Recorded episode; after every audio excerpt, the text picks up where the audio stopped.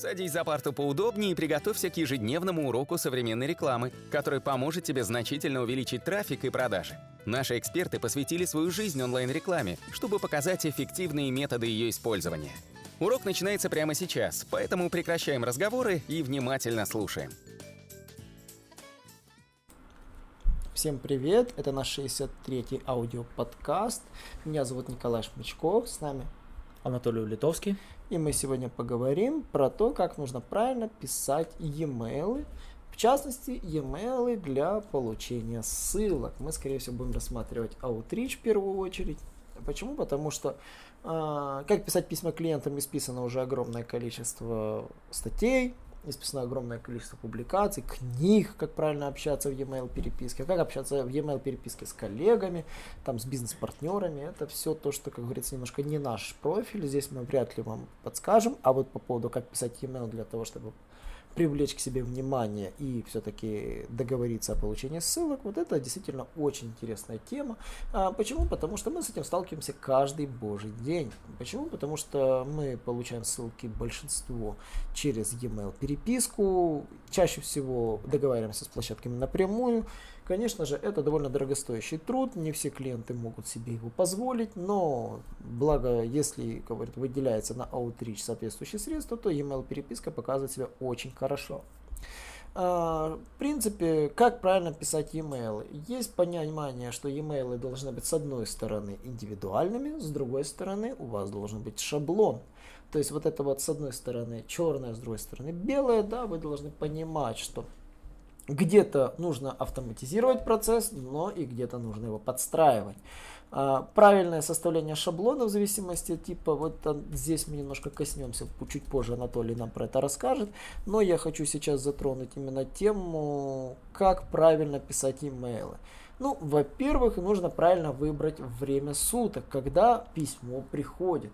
В зависимости от ниши, кому вы пишете, люди могут быть свободны. А чаще всего письма разбираются рано утром, то есть в бизнес-среде письма проверяются обычно утром, либо поздно вечером. Поздно вечером, почему? Потому что иногда этот бизнес вашего партнера может быть вне рабочее время, он где-то может работать, и, допустим, этот блог, в котором вы хотите разместиться, это его хобби, он проверяет почту вечером. То есть мы заметили, что вот утренние и вечерние письма это оптимальный вариант для рассылочки. Почему? Потому что в середине дня письма могут быть проигнорированы, потому что человек может быть занят, распланировал уже себе день и просто ваше письмо не увидит.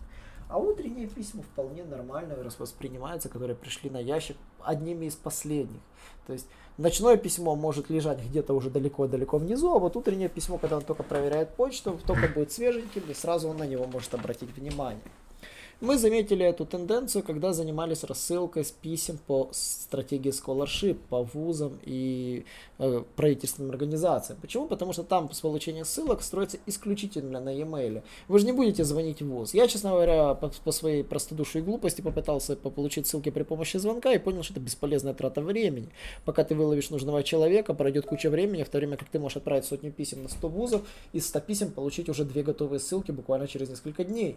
То есть это тоже очень отличный показатель. Я бы за это время бы обзвонил, наверное, вузов бы только 20. И не факт, что они бы даже меня поняли, что я от них хочу. А потратил бы я, конечно, целый день. А на рассылку потрачено было минимум времени. Поэтому э, момент такой, что время суток и правильная рассылка тоже работает. По поводу шаблона, вот я думаю, Анатолий бы получше рассказал, как правильно писать, как правильно формировать письмо. Вот у него больше в этом деле гораздо опыта. Ну, по поводу ML я вам скажу, что это ML до сих пор считается самым дешевым видом рекламы. И при этом я скажу, что некоторые исследования показывают самым эффективным видом рекламы, если брать тот же непосредственно именно Google Ads или Facebook рекламу или SEO, то монетизация там составляет, если не ошибать память, где-то от 2 до 3 процентов. То есть там а, только небольшой процент трафика, а даже переходя на коммерческие страницы, он непосредственно покупает услугу. С имейлов это показатель намного выше.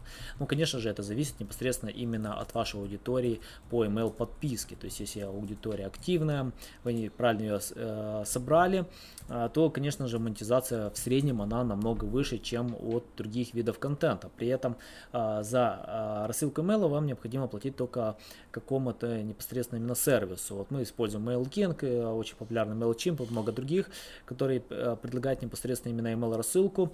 Я вам скажу, э, Сегодня самое важное создавать свою настоящую базу. К примеру, у нас своя база email рассылки. Это не купленная какая-то и купленная сегодня не работает. Люди должны вас знать, то есть вы должны действительно наработать эту базу. То есть это необходимо добавлять где-то в вашем э, контенте на сайте формы для захвата имейлов. И это действительно хорошо работает, если у вас действительно популярный сайт и грамотный контент. Э, просто так купить имейлы и им разослать, это сегодня уже давно не работает. Вас быстренько добавят спам, и даже эти сервисы не пропустят подобные базы.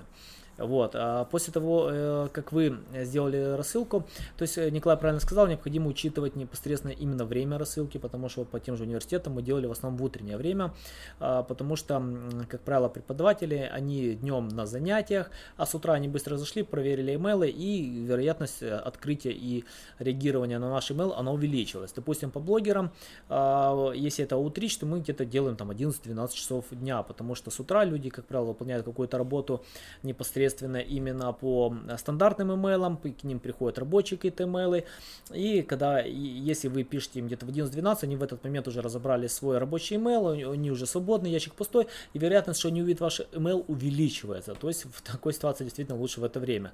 Email а, рассылку необходимо учитывать именно вашу аудиторию, то есть не думайте, что она везде одинаковая.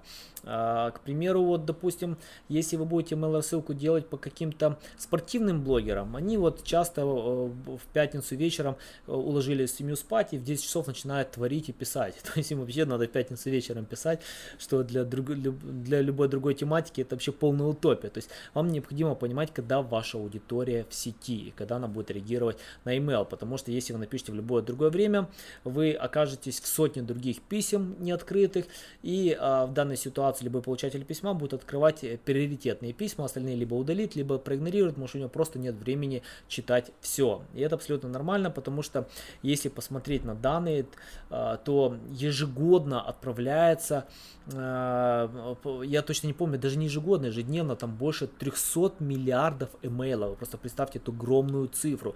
Каждый человек на планете получает ежедневно 65 имейлов. А теперь сравните непосредственно статистику э, каких-то обычных людей и каких-то занятых людей, от которых вы хотите действительно получить продажи и результаты. У них они получают не 65, они получают тысячи имейлов. То есть это ежедневно куча имейлов падает, они э, добавляют все в спам, то, что им необходимо, они сегментируют списки, поэтому на них сложно достучаться. И первично, э, что важно непосредственно, чтобы достучаться до этих людей, во-первых, вас должны знать.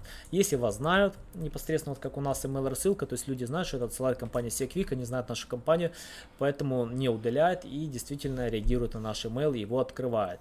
А второй вариант э, грамотный заголовок. Если вы напишите грамотный заголовок, вероятность, что откроет именно ваш email, увеличивается. Некоторые используют такие секреты, как там цифры или имя э, получателя, то есть это помогает увеличивать уровень кликабельности. А, третий вариант непосредственно это текст письма. Не пишите длинные большие письма, люди у них есть пару секунд, чтобы э, принять решение, читать ли все, весь ваш email. Если они увидят огромный email, они просто уйдут. У него нет времени это читать.